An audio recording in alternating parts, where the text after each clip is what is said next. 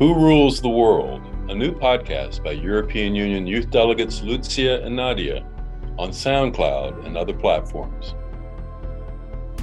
I am Lucija. And I'm Nadia. In Who Rules the World podcast, we will talk about the European Union and United Nations and all the burning world issues that our generation will have to face when our time comes to rule the world. Welcome to Who Rules the World podcast. This episode is about International Women's Day and the Commission on the Status of Women. Today, we're so lucky to have two distinguished guests with us. And the first guest is Secretary General of the European External Action Service, which is the European Union's diplomatic service, Ambassador Stefano Sannino. So glad to have you here today. And the second guest is Ambassador Stella Ronner-Grubačić, who is the Ambassador for Gender and Diversity. Today, we will talk about the situation of women in the world. So let's get started. My first question is to Ambassador Sannino. What is your messages for the International Women's Day, and why do you personally find gender equality so important to talk about? Well, first of all, thank you very much for uh, inviting us. And uh, I think that the uh, simple answer to uh, your question is that uh, this is important uh, um, because of respect and because of dignity. I think that these are two uh, key uh, words if we uh, speak about equality. Um, and unfortunately, um, equality um, is not where it should be. Um, and unfortunately, the concept also of gender equality in these days is being put into question and uh, uh, we are not seeing what we would like to see uh, in in terms of capacity uh, and uh, um, possibility for women to uh, have their rights respected. And their rights unfortunately continues to be violated in many countries around the world. On the more positive side of the story, it is also uh, reassuring to see uh, um, uh, made the work of many women activists and women organizations that are contributing a lot to gender equality and they are often working very uh, um, with very few resources, uh, very tight constraints, many times also risking their lives and their security. And that's why it is important in moment like this to uh, uh mark and to raise awareness about the uh, many roles that um, women occupy in our society and the different forms of leadership that they can demonstrate. Thank you so much, Ambassador. And and same for you, Ambassador Ronner. Why is gender equality so important for you and, and what are your messages for, for this special day? One of the things that I would like to stress on uh, International Women's Day is actually that uh, uh, while of course it's true that uh, there are many uh, places around the world where women's rights are being violated uh, in the most uh, severe forms, at the same time, I think on a day like this one, the 8th of March, it's also good to um, to to remind ourselves of the fact that uh, women are not only uh, victims of uh, discrimination and violence. Uh, we also, I think, on a day like this, need to remind ourselves that women are also essential agents of change, and women are extremely important to, to further the change that we want to see. And as uh, the um, uh, Secretary General just described, to, to drive the change towards full uh, equality. So I think that uh, on a day like this, it's also really good to, uh, to note all the places and all the occasions that we see where women show resilience, where women show perseverance, and uh, determination uh, to achieve their rights in many places around the world. Uh, so let's also make this link about women's rights globally and the EU action. So, what uh, is the European External Action Service doing to promote gender equality, and also what are maybe some of the challenges that you are facing while doing so? The, the promotion of uh, uh and the protection of um, equality, of dignity, uh, the promotion of human rights, of democracy, of rule of law, are um, uh, core um, uh, principles and core values of the um, um European Union, and also um, long-standing um, foreign policy priority for the uh, for the EU. I would say that gender uh, uh, should not be considered as a sort of uh, element that comes at the end of the discussion. Eh? When we have uh, exhausted all the other important issues, and then we add on the also the gender component because this should be part and parcel of what is our daily work, whether we discuss about security or about defense or about trade or about partnership or about food security or climate change, should be able to, I would say, to uh, include this component as a natural component. We have also some very um, uh, powerful tools at our disposal. I think that uh, the um, uh, Gender Action Plan, uh, GAP3, is also a very um, um, comprehensive framework. And they want to uh, uh, stress one component of GAP3, which I think is very important, which is the intersectional approach. Because there it's where really the gender issue touches also other vulnerabilities or other components of the uh, um, that are more of our societies that are more vulnerable, and, and hence it's amplifying for uh, uh, these persons the complexity and the difficulties to uh, um, have see their rights uh, uh, recognized. The change that we want to see and the work that we are doing is really driven from the top. I mean, this is a, such important objective that we are trying to achieve. Uh, and if we don't have leaders and political leaders and, and, and somebody like the Secretary General of the EEAS who is taking this forward, uh, it, it really is very hard because I think it's also fair to say that we do face resistance on the way, right? I mean, I am ambassador for gender and diversity, and uh, I can really uh, share with you that the, the visits that I do when I travel abroad, the EU is really seen by other, uh, uh, by our interlocutors, by women's associations, by civil society as a beacon of hope. Uh, and it is often mentioned to me that if it weren't for the EU, you know, who is going to push for all these very important principles that we have just touched upon. Uh, it is indeed about non-discrimination. It is about equality. It's very fundamental um, values and rights. I mean, we've had for for 22 years now an agenda for women, peace, and security, and we're still not there. So obviously, something is not working and something is missing.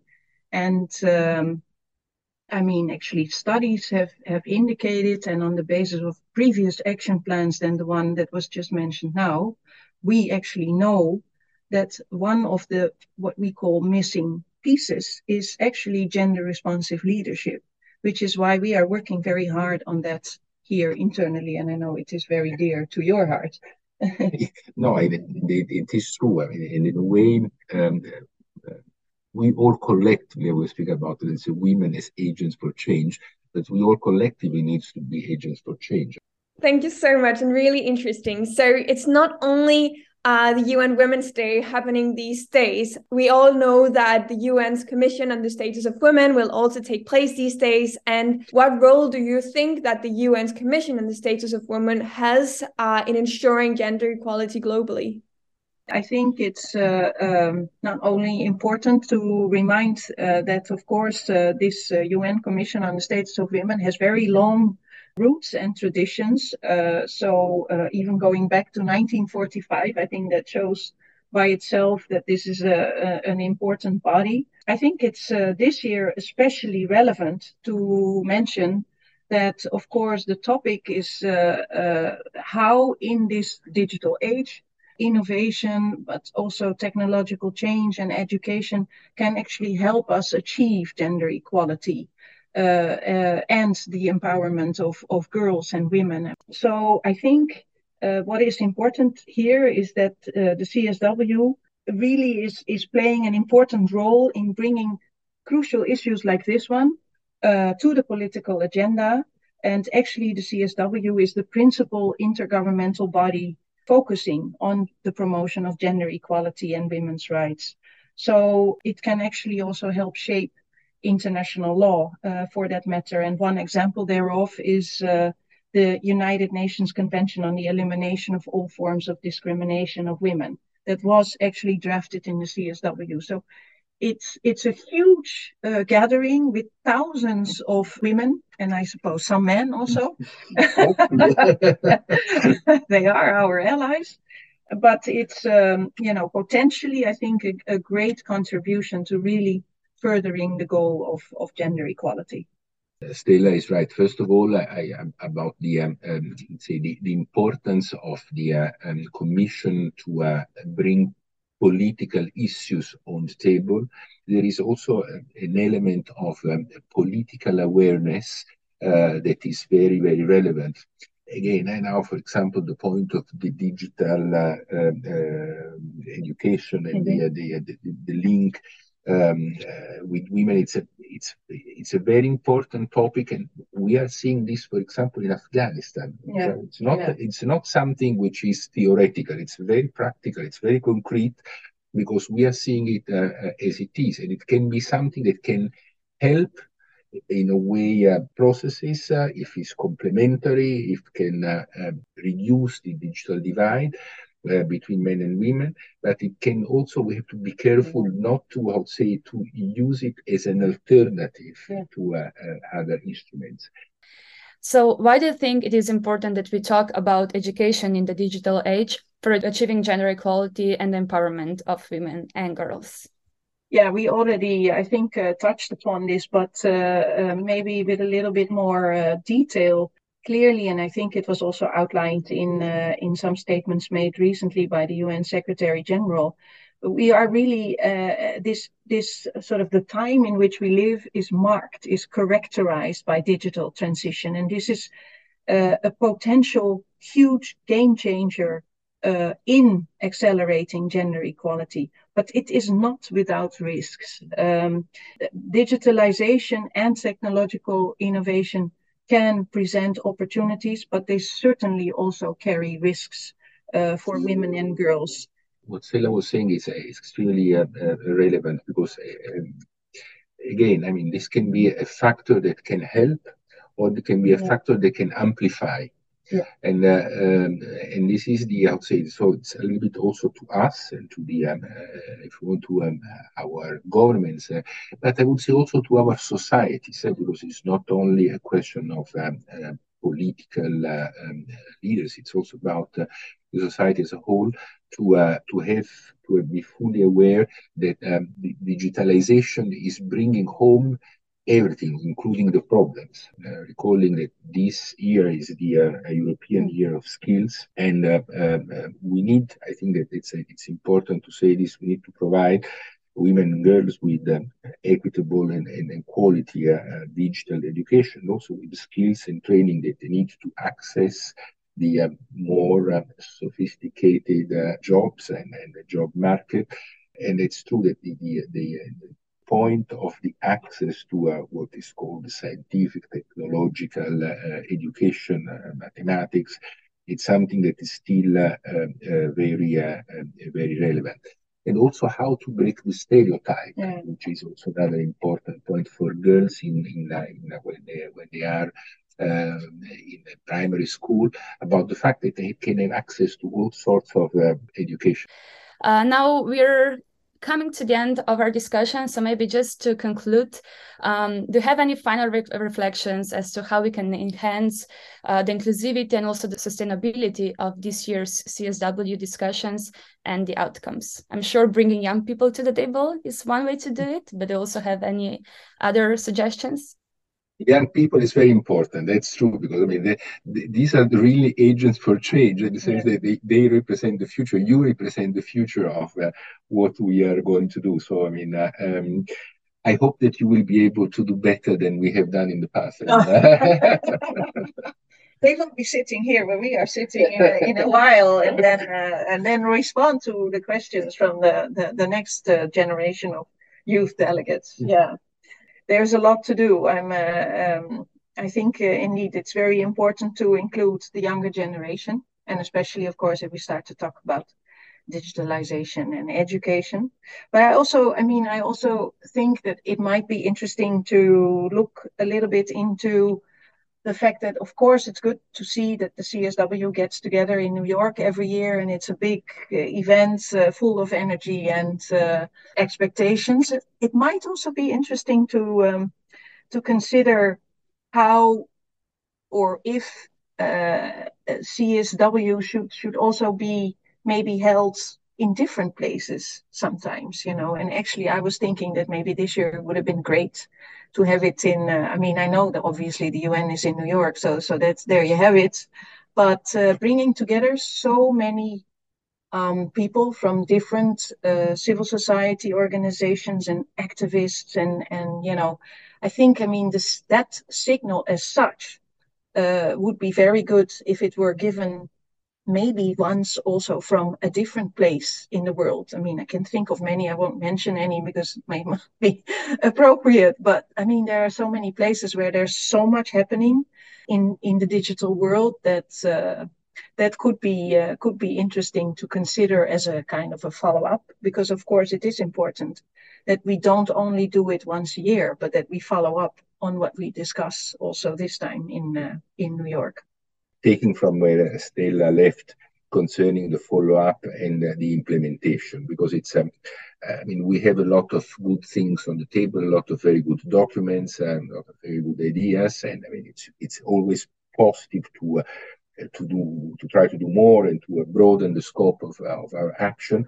But I think that it's also very important to uh, implement things. Mm. it's not only about uh, uh, inventing anytime something new, but also creating the conditions, the space for uh, these policies to be uh, uh, concretely implemented.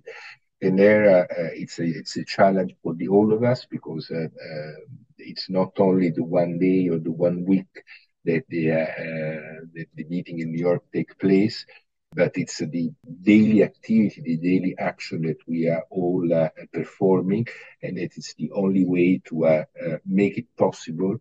I, I keep saying we need to just do it. And with that, I would like to sincerely thank our guests, Ambassador Ronner and Ambassador Sannino, for joining us on our podcast. And also thank you for all of your work in advancing girls and women's rights, also globally, not just in the EU, and for making EU that beacon of hope that you mentioned before in this area. Thank you very much. Thanks a lot to you. See you in New York. See you in New York. This was who Rules the World podcast by European Union youth delegates Lucija and Nadia. WRW coming soon with next episode on SoundCloud and other platforms.